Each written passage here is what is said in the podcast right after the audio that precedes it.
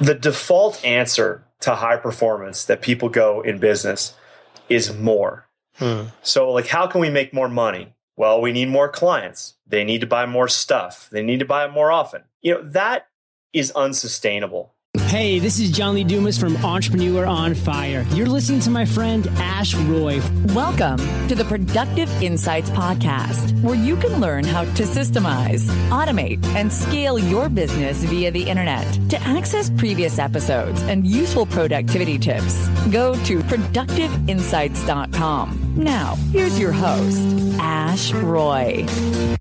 Hey guys, welcome to the discussion with Jon Edwards, an Olympian who represented the United States in the Olympics in the sport of luge. This discussion is about performance and how to take your business and your life to the next level. If you haven't listened to part one of the podcast, I strongly encourage you to listen to the previous episode, then listen to this one. Now, here's the second part of the discussion. For those of us who are parents in this generation, no generation of parents has had to go through what we're going through in terms of technology invading kind of our influence on our kids. Oh, yeah. Right? Right. So, you know, you know my kids are, as I mentioned before, they're seven and, and soon to be 10. And, you know, as a parent, you want to be able to affect what goes in their head but when he's playing Minecraft or watching a video on YouTube on how to play Minecraft and some ad comes up for some whatever, you know, that is basically like having somebody walk into your house, you know, unannounced, going, Hey there, buddy, this is really what you should be worried about. Or to your daughter, like, you know what, take this pill and lose 20 pounds. You know, we are in a society, so that's never going to change. And that's one of the things where, you know, for you and I in this generation, for people our age, we are still kind of holding on to that time in our life when we grew up where we didn't have those cell phones in our pockets. Yeah. We didn't have the infinite amount of information accessible to us 24 7. But the world we're now transitioning into is going to get like that, but even more more complex. Mm-hmm. That's where developing the skills to manage that. And there's a lot of people that aren't even aware that this stuff is going to happen. They think, oh, well, that's kind of interesting. But when you start to read about the change that's coming and that's already there, Hmm. Like, you know, 3D printing was a cool deal. And we yeah. thought, wow, this is going to change the world. Hmm. Until someone said, well, wait a second, 3D printing only prints in layers. Hmm. Let's find out how we make something truly three dimensional. And they now they're basically reinventing 3D printing right? Now they're talking about mining asteroids and taking 3d printers onto you know mining other planets.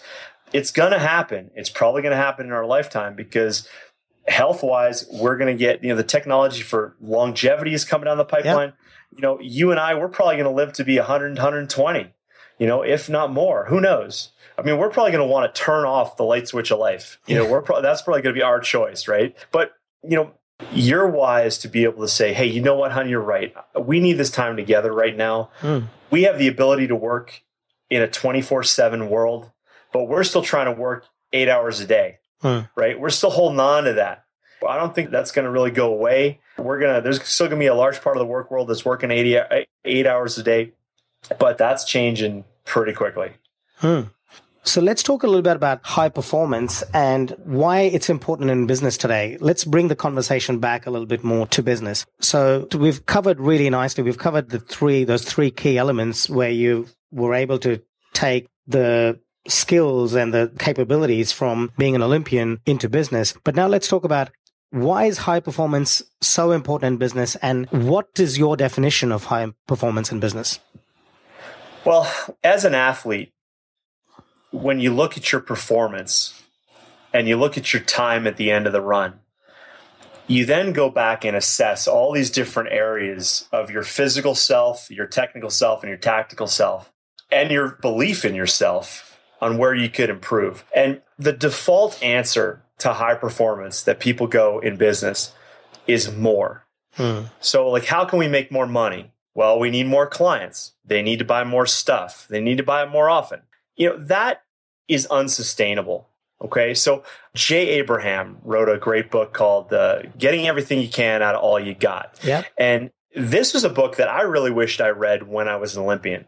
And he says in that book, he goes, you know, in most businesses, in most industries, you get what he calls, you basically get industrial incest. Mm-hmm. You know, one business looks at the other business, sees what they're doing, they look at the other business, and they basically just try to basically outwork each other. Now, what he said is if you know you can work as hard as you can, and you're going to get probably like anywhere from a, a seven to eight, maybe a ten percent improvement, but it's only going to last for a little while until everybody else catches up, mm-hmm. right? Where you get these game changing companies and these game changing businesses is when they look outside of themselves and they make minute changes they can make massive changes, right? Like you can, you know, it's like the drive-through window at the McDonald's, mm-hmm. you know, or sorry, the, the drive-through window that went to the bank, mm-hmm. right? That changed. That was a game changer. But right now we've got companies like Uber, you know, that are completely wiping out industries. Mm. But I'll share with you a story that happened in uh, London at the 2012 Olympic Games. Mm-hmm. So England didn't really have a great cycling team. Uh, the British weren't really known very very much for cycling. I think in the previous Olympics they had won maybe one medal. But what they did was their the, the high performance director for British cycling created a task force to look at all these different areas in their sport and in their competition and in the competition at the Olympics and in ways that they can make incremental improvements across a whole bunch of different areas. And so they didn't just look at it and say, well, our athletes need to cycle more. Hmm. We need, you know, lighter bikes. We need, you know, they looked at like, wait a second, between the semifinal and the final, there's an hour rest period between you know, how can we maximize the recovery time? Like uh, they I see what at, you mean.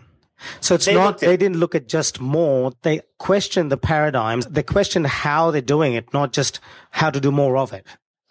You know, and this story is actually outlined in a book called uh, Faster, Higher, Stronger by Mark McClusky. And, you know, they looked at every little area. And this is hard as a business owner, right? It's hard to, again, this is, goes back to that entrenching idea.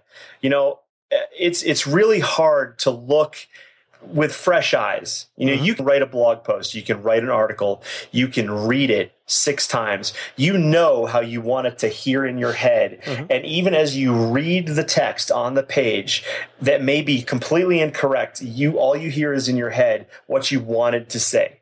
Right. We do that in business too. We we see an outcome, we want it to happen, we think it should happen, and it's not happening you need a fresh set of eyes to look at all these different areas where you could possibly make an improvement. And that's where a lot of companies I think fall flat because, you know, usually as I know as a family run business, we do things a certain way. And sometimes it's even hard to make a change. You can't make a change. Even if you want to make a change, you don't have the resources to make the change. You don't have the time, the energy, or the money to make the change. The bottom line is you still have to capture that change you need to make get it on paper somewhere to get it you know, so that it's captured and then find a way to get more leverage to make that change happen. Yes. That's what those British cyclists did. And they ended up having the largest medal haul out of any country at the Olympic Games. Wow. They blew everybody out of the water. They set something world records, really, and they had never done that before. There's something really important you just said that I just want to bring out for the listeners, and that is being able to get stuff out of your head and onto a piece of paper or onto a screen. I prefer paper personally. It just has a certain transforming effect of getting stuff out of that sea of information in your head, getting it on paper, it somehow, I don't know, it galvanizes me into action. It creates a certain sense of objectivity. It gives you an opportunity to look at what you're doing at an arm's length. Maybe it's a form of mindfulness, but it is so much more powerful than just saying, I got to do this. I got to figure out a way to do this better. But the act of writing it down on paper, just getting it out of your head, it just opens up new possibilities. Often it means that you then are able to put more steps beneath that line that you wrote on that bit of paper about what you're trying to do. David Allen, in Getting Things Done, said, The mind is an amazing place to have ideas. It's a crappy place to keep them. right? right? Those, those, aren't his words exactly, but yeah. that's my spin on it. Absolutely. You know, you, he also you know, said a mind, large. He also said a large part of stress that people feel has is a direct function of how much information is swimming around in their head, and as soon as they get it out into a trusted system, it dramatically reduces stress levels, which is why he calls his system the system of stress-free productivity. Totally. And and the other thing that he said, which I love, is that you should only have a good idea once. If you've got an idea in your head that keeps coming back, that is the universe or however you want to look at it telling you you need to get acting on that. And a lot of people never do because it just, they think about it for a second. They go, oh, that's a good idea. It goes away. And then eventually it comes back and they go, oh, that's a good idea. And then they don't do anything with it and it goes away. And that's a loop. And then what you end up having as you get into your later years, you get a lot of resentfulness, the fact that you never acted on it. You know, and, and that's a really big deal. I think a lot of people, you know, we have no excuse now with smartphones in our pocket to be able to capture every idea that comes in our head. As, and it can go, I've got a someday maybe list, right? That was the, one of the biggest things I learned out of that book was a someday maybe list. It was like, hey, this is a good idea. I don't have to do it now. I may do it later, but it's going on that someday maybe list and then I can act on it. Because the other thing is that, and I believe this fully, is that when your brain gives you an idea and you respect it and you capture it somehow, right? Even if you write it on a piece of paper and then you end up losing that piece of paper, you wrote it down, you respected the idea enough to get it out of your head, your brain is going to give you more ideas, right? That is something that, you know, I didn't quite fully grasp you know, as an athlete, you don't really have a lot of ideas. Your ideas just go faster, right? You know, and you, you kind of relied on your coaches to come up with those ideas for you. But as a business owner now and just kind of navigating through life, you know, you got to capture those ideas, you know, and you're only going to have more ideas if you're getting good inputs, right? And for someone who's listening to this right now, you know, you are on the path. There's no bad ideas. I believe this fully. There is no bad ideas ideas go into your brain and they create this mesh network. It's not a ladder. It's not like you have an idea and you have another idea and then you have another idea. It's like you get this network of ideas that you can bounce off of. And then from that, you have a greater ability to act. You know, I always say like you know, when you've got the ability to work in threes. So it's like if you and I, Ash, are doing something like if we just did a podcast for each other, you and I were just talking to each other, I'm helping you, you're helping me, but that's about it, right? But if we can create something of value that's that third side, mm-hmm. right? A triangle is stronger than a line. A yeah. triangle is stronger than a square. Absolutely. You know, but the thing is, you you build triangle after triangle after triangle of ideas in your head, and you are going to become a more powerful person. There's no question asked, for sure. Mm. You should check out my website. I've written two or three posts on the getting things done approach. That was one of the I things. Read them. I read oh, them. you have? Oh, cool. I read them. when I read them, I knew that we'd be talking about good stuff because you know we, you know, I think that's a game changing book. I heard this woman the other day online, and she's got a pretty. Uh, again, I'm not going to mention her name either, but she was talking about productivity. She was answering a question to somebody about productivity, and the person she was answering to mentioned the book Getting Things Done, and she started to talk about it. Then she admitted that she had never read the book. Right. And I'm thinking, if you're talking on business to anybody, you should be reading the best books in you know certain and getting things done by david allen is a game changing book. And i don't care who you are i don't care how if you listen to one of his podcasts you think he's boring don't discount the message for the me- the messenger. Absolutely. That book is full of just gold and people absolutely. need to have it for sure. Absolutely. So. Let's talk a bit about how high performance practices can translate into high profits. How have you been able to bring that about in your business? You know, it's it comes down to taking that attitude of looking for all these little micro areas where you can make a change. And as a business owner, there should be in your head more ideas than you can act on. Mm-hmm. Uh, but then what you do then is that you have to commit resources, and resources are finite. You know, and I'm not talking about like you know oil in the ground individually, you have time, energy, and money that you can throw to something, right? So we've got a certain amount of hours in the day. We've got a certain amount of money in the bank account, right? And then overall, we've just got a certain amount of energy to deal with the whole thing. You know, there's just times when you got to go to bed. So you really have to manage your resources and you have to commit to something, make a change, track the results, and then get the feedback from that result and then continue to make change. But Ash, here's something that I never really fully grasped. You know, knowing when to quit is an important thing that, you know, as an athlete, you don't quit. You know, hmm. as a luge athlete, I don't quit as a luge athlete. This is a very novel, you know, I think it's a very overused approach for a lot of people. And, and a lot of people fall to the sports analogy. You know, they think of like Vince Lombardi and tough football coaches going, you don't quit. Hmm. You know, down in your neck of the woods, you've got rugby and Aussie rules football, hmm. right? And you've got this, you know, we're not going to quit until we've won. Yeah. And you know what? In business, that's not always true hmm. because we have opportunity cost right? Yes. We Yes. we have opportunity costs. In sports, you don't have opportunity costs typically, hmm. right? As a luge athlete, you're committed to a being a luge athlete. You're not all of a sudden going to jump ship and become a basketball player. Now, you may have a track and field athlete who gets to the end of their track and field career, and now they have the ability to leave track and field where their results are waning, and they can maybe go to bobsled. They can Hmm. go to a different event, maybe.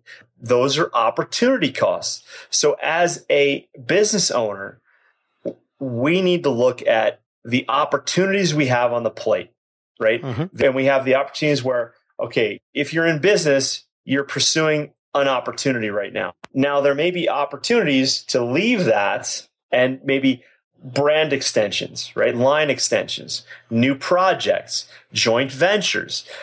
This is where you have an existing opportunity and you have resources allocated to that opportunity. Now, the goal is to get leverage. You're just trying to get enough of a buffer. This is where, Ash, this is where a lot of people fall flat, is they don't have what I call a reserve, right? But when someone says they're busy, what they're basically saying is they don't have a reserve.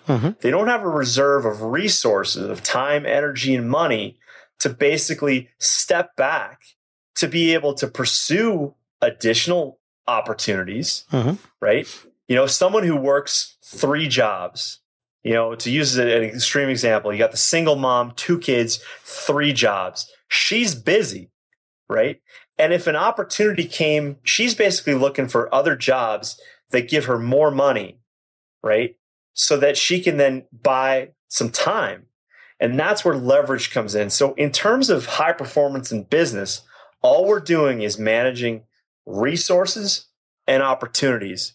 Some opportunities you give up on, some opportunities you go to a point where you can hopefully create some sort of reserve where now you have leverage to get to another opportunity, a bigger opportunity. I really like But how you put it. a lot that. of people never get yeah Sorry, a, I- I a lot of people n- never get to that reserve point that's where they get stuck I really like how you put that. I remember when I studied economics many years ago, there were four factors of production. There was land, labor, capital, and enterprise. And I remember thinking to myself, well, how is enterprise a factor of production? But I realize now it's about being able to, enterprise is about being able to bring the other factors together in the most efficient way possible to create something greater than the sum of those three. So I think what you're trying to say, and I agree with, is it's not about just exchanging your time for money, for example. It's about figuring out how to assemble your resources so that you can scale your time and generate more money out of, out of the same amount of time you've spent. So, for example, rather than just being a consultant, you could create information products that you can then sell in volume. And that was one of the things that appealed to me most about the online world. I want to be able to do with information what Henry Ford did with cars. And I believe that that is one way to be successful in business. It's about understanding what is working, what is scalable given the technological changes that are around you, and then jumping on that and scaling it.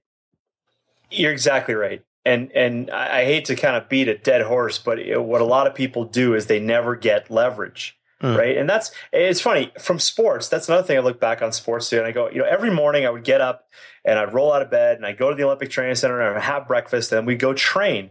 And at the time, I just thought it was training. You know, it was just what you did. And a lot of people they get up, they go to bed, they go to work, right? So, but really, as an athlete, what you're trying to do is you're trying to get leverage, right? You're trying to get physically stronger to be able to move faster, to nego- to basically again, it goes back to those three key abilities.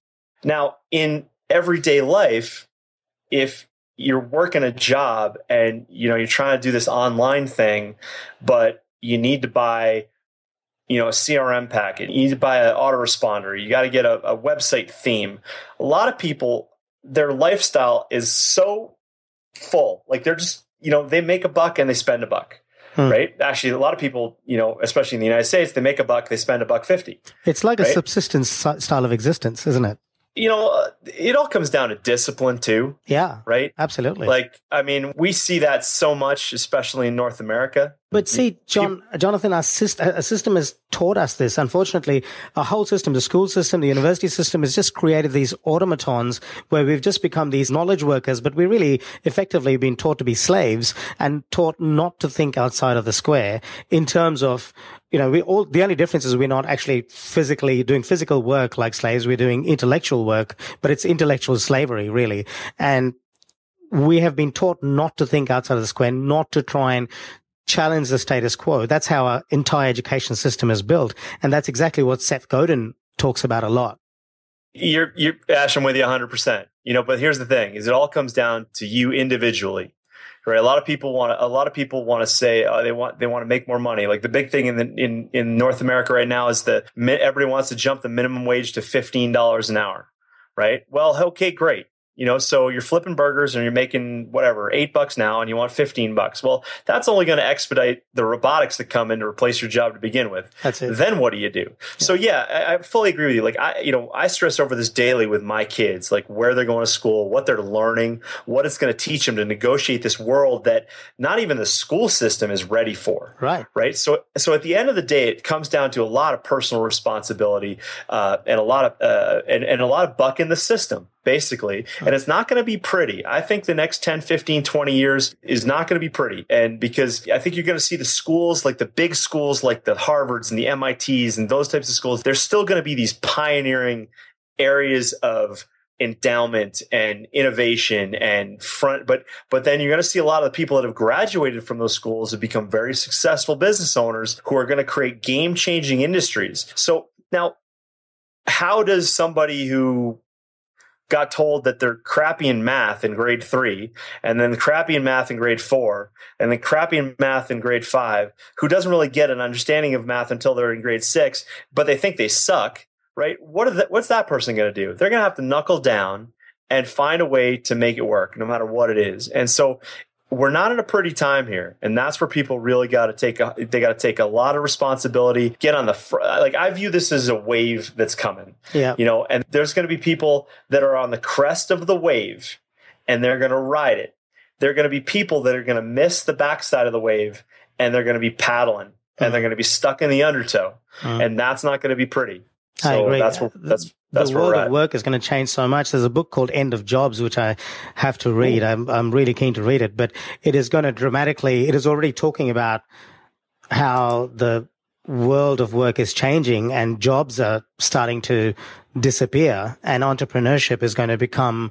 a far less risky option. I mean, the world has changed so much. 50 years ago or 20 years ago, even, it was safer to have a corporate job because your job was relatively stable. Today, it is, I believe, safer to have your own business because your corporate job is far more likely to go down or is as likely to go down or disappear and for you to not be able to find another job as your business is likely to not succeed. I love talking to small business owners and, and I'll call them wannabe small business owners because there's a lot of people that are listening to this call who they're just trying to get leverage. They're yeah. trying to create something where they've got more time. And, you know, we've got inspiring stories of like the Pat Flynn's of the world and the James Schramko's. And, uh, and I'll be honest, I'm jealous of some of those guys. Like they, you know, you know, I love what Pat Flynn was able to do when he got laid off from being an architect, yeah. you know, and, and having that just kind of blow up for him. That's fantastic, you know, but there's a lot of people listening to this going, well, how can I do that? You know, how can I have that sort of stuff? Well, you know, first and foremost, you got to upgrade your inputs, right? You just, that's, I, I keep getting back to that. But yeah. here's the thing as an Olympic athlete, when you first start learning how to luge, I'll, I'll use that as my example. You know, the first day I went to see luge in real life, I drove up to Lake Placid, New York with my mom and we got to the track and you can hear the sleds coming down. They sound like small, like, you know, uh, trains, you know, right. just, it makes this weird, this weird whoosh sound. And you hear them coming down and you see, and I, I, didn't see any. We walked all the way up to like curve 10 and we heard the sled coming down. So it was like this rumble off in the, in the distance. And then I heard it go through curve five and then it goes into curve six. And then you started hearing this weird sound. It's like, and it started getting like a little bit crazier and out of hand. And then all of a sudden, this guy came into view, the sled, and this guy was completely on his side doing like 60 miles an hour on his face. He went all the way to the top of the curb, smashed the curb, Oh. went down out of sight, and then there was like no sound for a split second. And then there was more because he like flew off the end of this curve and and then he smashed into the next curve. That was the first sled that I saw. Jeepers. And I think using that as an analogy for how people are starting kind of to get, you know, basically to get leverage and get off into a new project, whether it's an online business, it's an e-commerce store, or maybe they've wanted to teach kids like, you know, personal training. Whatever it is, you just got to start. Yeah. And you know, one of the things that we learn in sport is that you're, you've got a physical ability enough to start pretty much anything. hmm What happens is you need to get a little bit of speed going. It's weird. Before you have the technical ability, you need to get moving because otherwise the technique you're learning doesn't work. You know, coaches tell you, well, if you if you went a little faster, the sled would do this. You know, in snowboarding, it's a great example. You can only learn how to turn a snowboard once you've actually got a little speed going. As James lot of- says, you can't steer a parked car.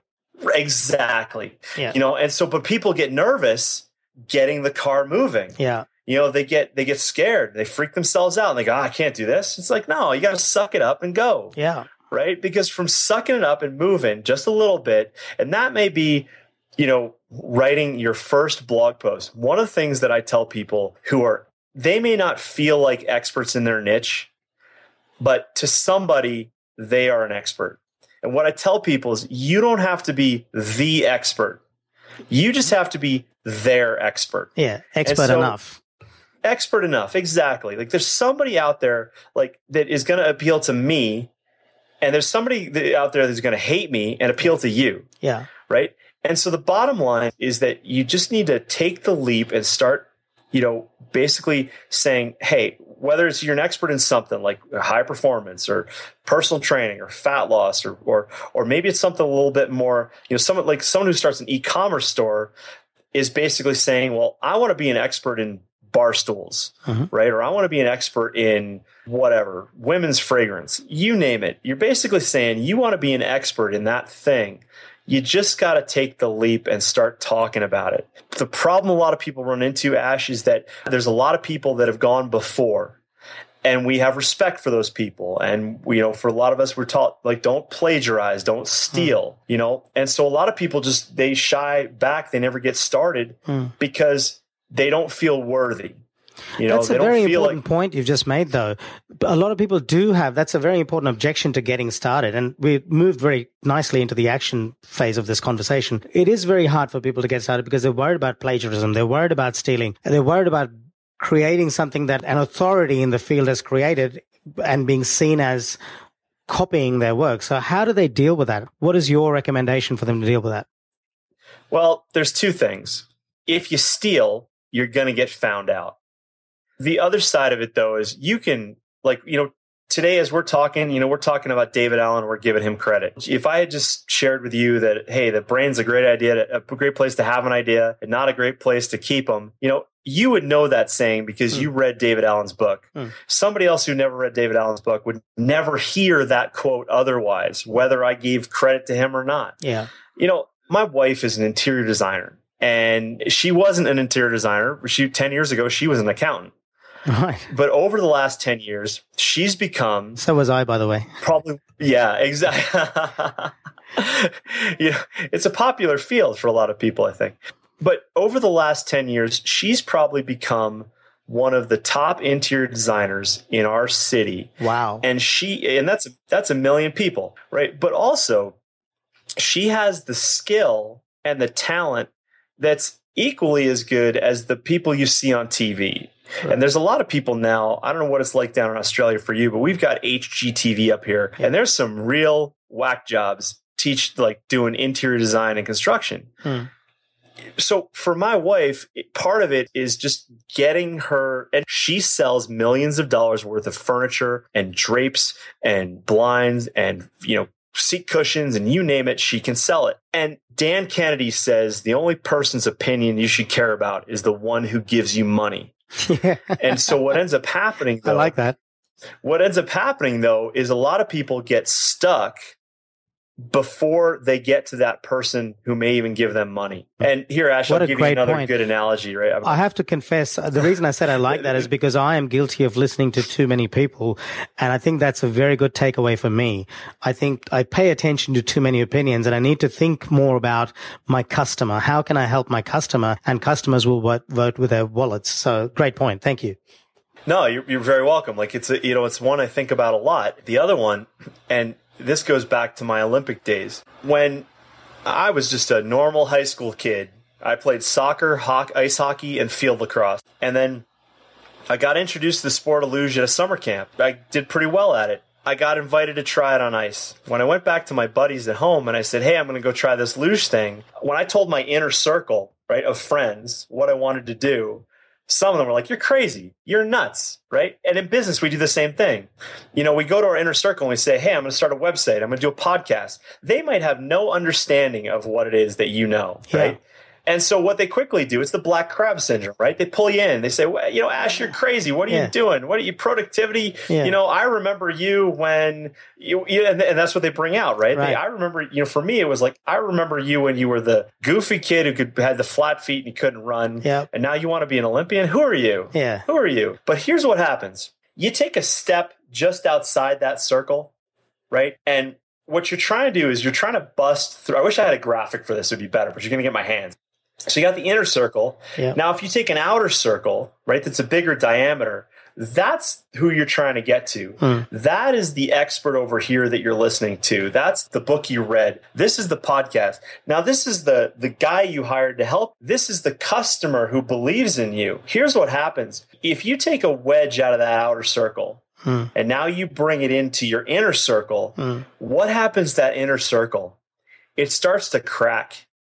It's great because you can't take a, a larger piece of that pie, put it into that inner pie, and have it fit. It just doesn't work. Right. It starts to blow things up, Interesting. right? Yeah. But people never get to that second level. Right. You know what I I do it quietly. I don't tell people. You know, I, you know, if you've got a dream in your heart, if you've got something you want to accomplish, if you've got a better vision for yourself, don't tell anybody nearby. Right? Don't tell anybody because they don't know what you know. The hmm. inputs that are in your head are different than are the inputs in their head. And so now when you share that idea with them, that's a brand new input.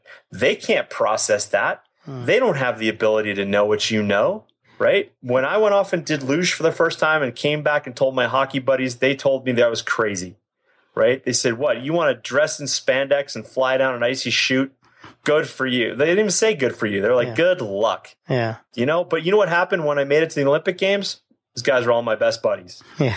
So that that happens. A you know, really So important- if someone's listening to this and they've got a project they want to start, start it. A really important thing I think that the listeners should take away also is if you want to take advice, then look at what that person has achieved before you ask them for advice or if before you give their opinion value. So never listen to a naysayer who hasn't built a business. If a person has built a multi-million dollar business and is saying to me, listen, that doesn't make sense. It's not going to work. I will give that a lot more credit than somebody who's never tried to build a business and is saying it's not going to work because the reason the second person is saying it is probably because they're threatened by what you're doing and it's a threat to their own belief system. So you got to look at what they've done in their life as well before you take advice from them. you know, when we step out in anything, we make someone else look lazy. Yeah. You know, that's really what ends up happening. They feel like it doesn't matter if you're trying to lose weight, it doesn't matter if you're trying to start a business. If that other person's not trying to lose weight and not trying to start a business, and you go off and do that, they will see you on a different level now. And that's, you know, what people say about you is their problem, not yours, Yeah, right? exactly. And also, what people say about you says more about them Hmm. than it does about you, right? So when someone told me, like, you know, you do luge, you're crazy. What they're saying is that, wow, I don't understand anything about luge, and if I were to try that, that's just way out of my comfort zone, right?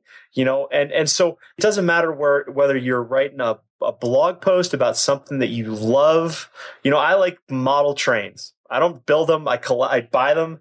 You know, but if I, I shared that one day with a dad at my kid's school, and he was like, you like model trains? I only thought that was for like ancient guys, you know, with big fat bellies and like what? And it was embarrassing. It was embarrassing to me. It was embarrassing to him. But I'm like, you know, I kind of like him. You know, like whatever, dude.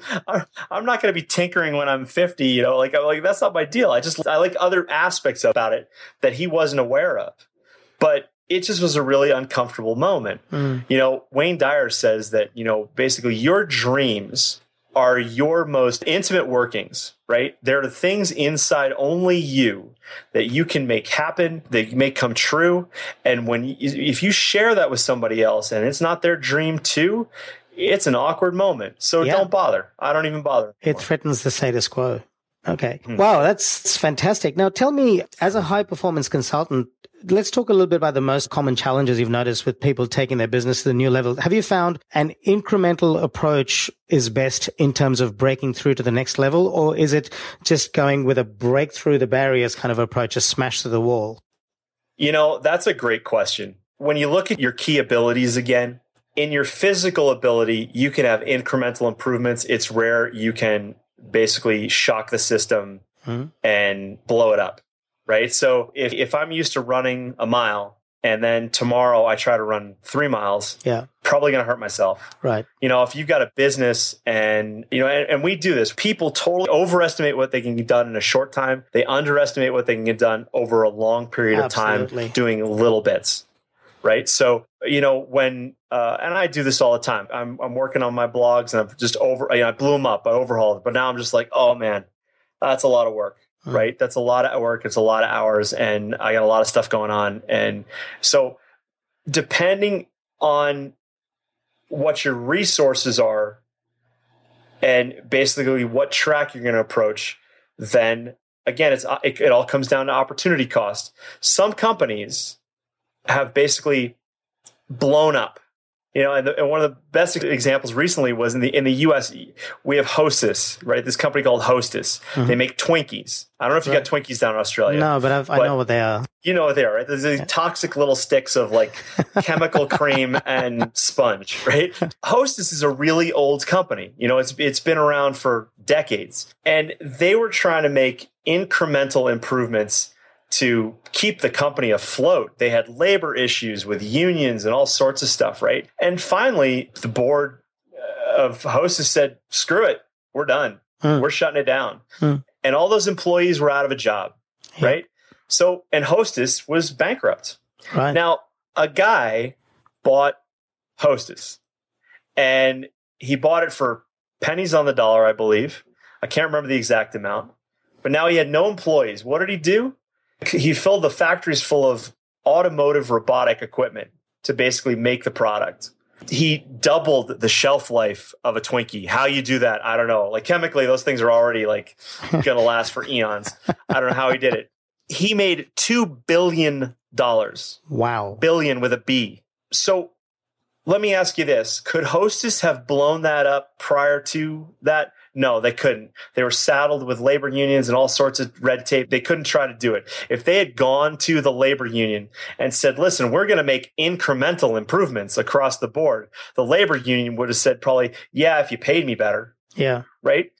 So there's an example where it had to be blown up. Yeah. For a lot of people listening to this in small business, you know, there's some good stories of people who, and this is where I kind of go between the two. It's a personal decision. I like the idea of of basically going all in. Mm-hmm. But sometimes it doesn't work for people. You know, mm-hmm. there's stories of people who, you know, quit their job to start a lifelong dream and fail miserably, right? And they're living in a van down by the river, right? So, you know, I think a lot of people are better off, you know, keeping a job and setting good milestones and getting their projects done to to move forward. But that too, they're comfortable and you're only going to make a change if you're uncomfortable. Mm, so true. That's why when people call me sometimes like a motivational speaker, and I don't really like that because I think that when you talk like motivational speaker, it's all carrot, hmm. right? Mm. It's no stick, right? Mm. You need the carrot and the stick. Yeah. And sometimes people need a really big stick to get them moving to make a change. You know, how many people do you know that get diagnosed with cancer and then finally stop smoking? Yeah. Yeah. Right. You know, so in terms of making change, depending on the situation, if you mm-hmm. look at the resources you have if you look at your physical ability, technical ability, tactical ability, and then your belief in those abilities, the answer will come to you. Sometimes Okay. it'll be blow it up, sometimes it'll be incremental. Okay. So that's another great action the listeners can take. So one action is to get moving, get started. The other one is to think in terms of those three frameworks or three lenses you talked about, which is physical, technical, and Abilities. technical abilities. Another one is to really think about how to approach your day and uh, use a minimalistic approach and look at what you can eliminate from your day. Understand that busy does not equal effective. We talked about, you know, the getting things done approach, which touches on the same thing. Also about getting information out of your head and onto a piece of paper or into a trusted system. So we've touched on some great ideas.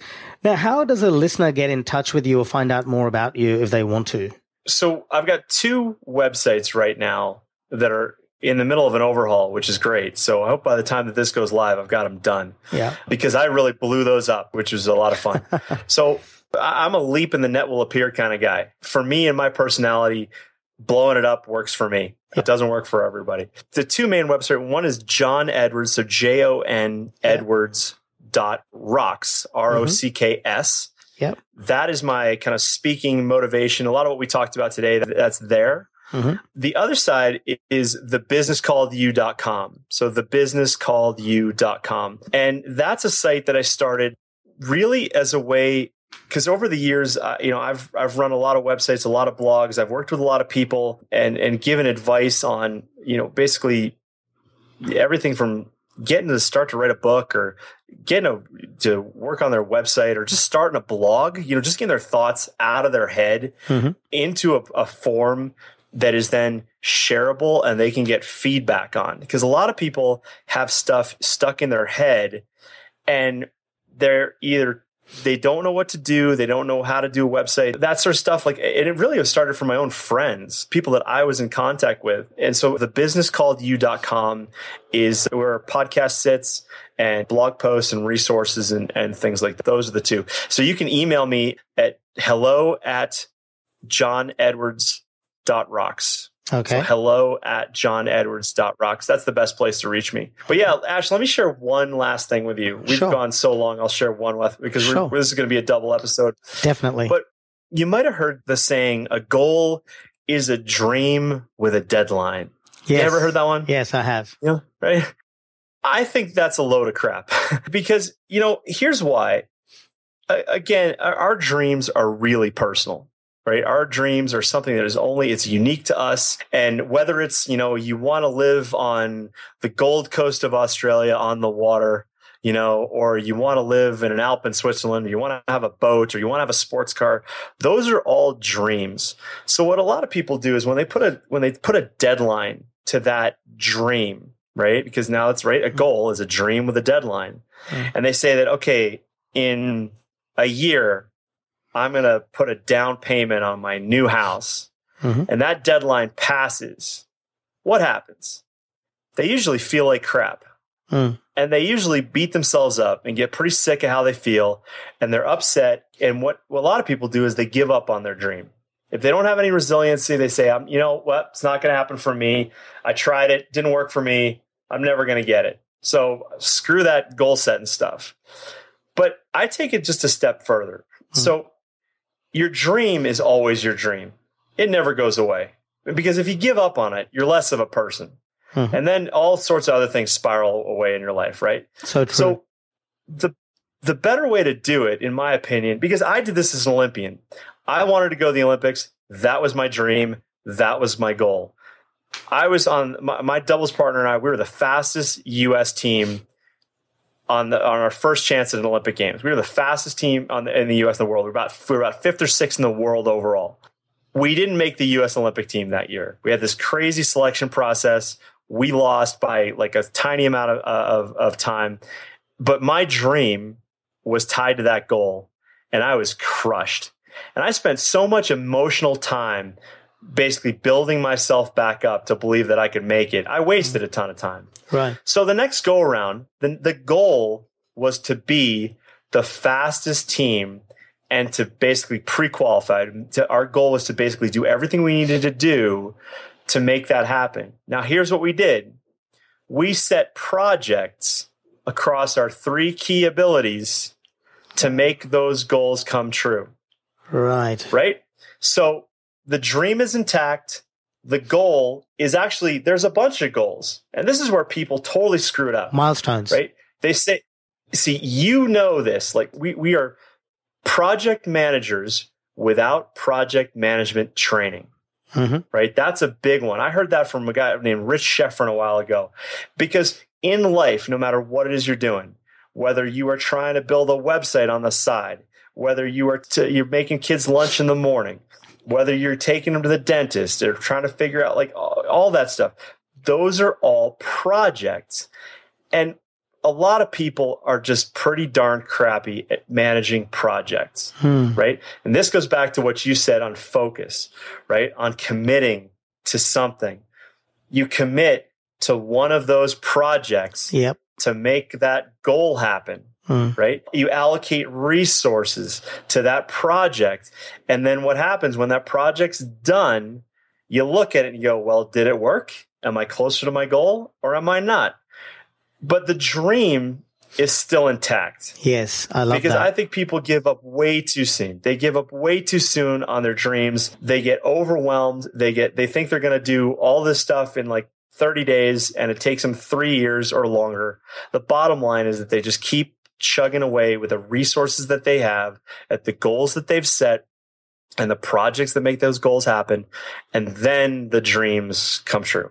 right. So that's that's me in a nutshell. What's that saying again? Just say it to me again. Uh, uh, original saying was a, a oh goal. god, which one? A goal is a dream with a deadline. Was it? Yeah, so a goal a, a goal is a dream with a deadline. So maybe it should you- be a goal is a dream with milestones. Well, I think your dream is made up of goals. And the mm-hmm. goals, to make your goals come true, you set projects to make those goals happen. Right. I haven't come up with a catchy, like kind of catchphrase to make it happen. But when you read David Allen's work and you read about like, okay, your ideas end up in an inbox somewhere. And then you, you basically, you have a list of projects in your life. Now, what, what a lot of us do, and a lot of people in this world of internet marketing and online businesses and things like that, they got a bazillion ideas. And really all those are projects. You know, you can, you know, write a blog post today or you can futz with the theme right? You know, so what's the project? What's the thing that's going to get you closest to your goal right now? Is it having some whiz bang theme or having that piece of content out there that you can then share with somebody that gets traction? You know, I've toyed with the idea of, of, of having my websites be like no theme at all, Yeah. be like the ugliest thing ever, right? But the bottom line is that what's the dream for people? The dream is maybe to get out of a, a bad paying job, get away from a bad boss, you know, get your family into a larger house, right? You know, we you know we fall in love with those things like oh, driving the sports car or you know having a, a ski house, like whatever. Those are nice, but for a lot of families, it's just like wow, I just maybe I'd like to feed my family organic food, hmm. you know, and not and not regular store bought food. Those are dreams.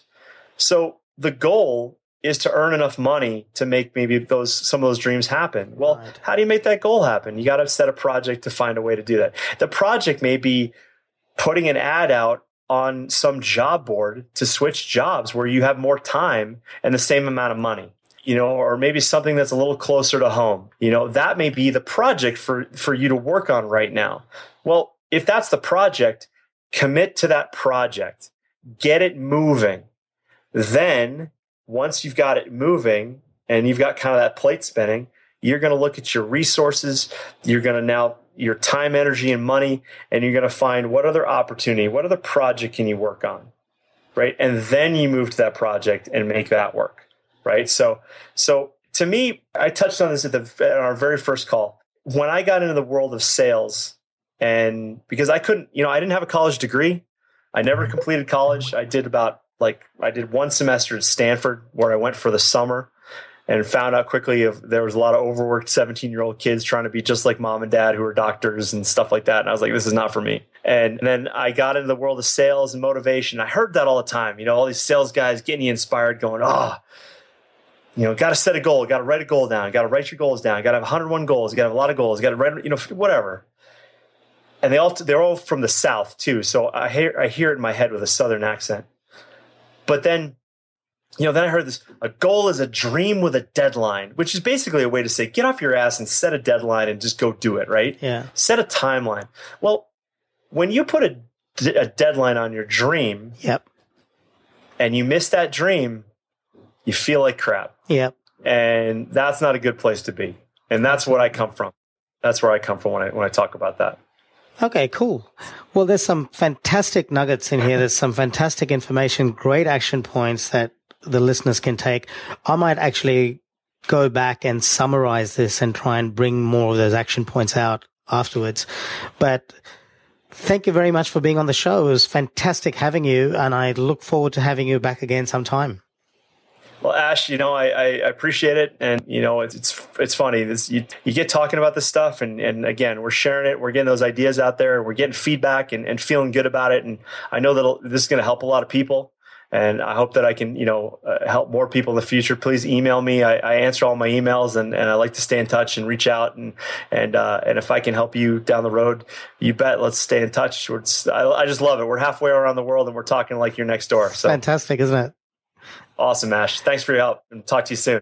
Thanks for being on, Jon. Thanks for listening to the Productive Insights Podcast. You can find all the links in the show notes below this episode on productiveinsights.com. You can also ask questions in the comments section that Ash personally answers. How can Ash help you today?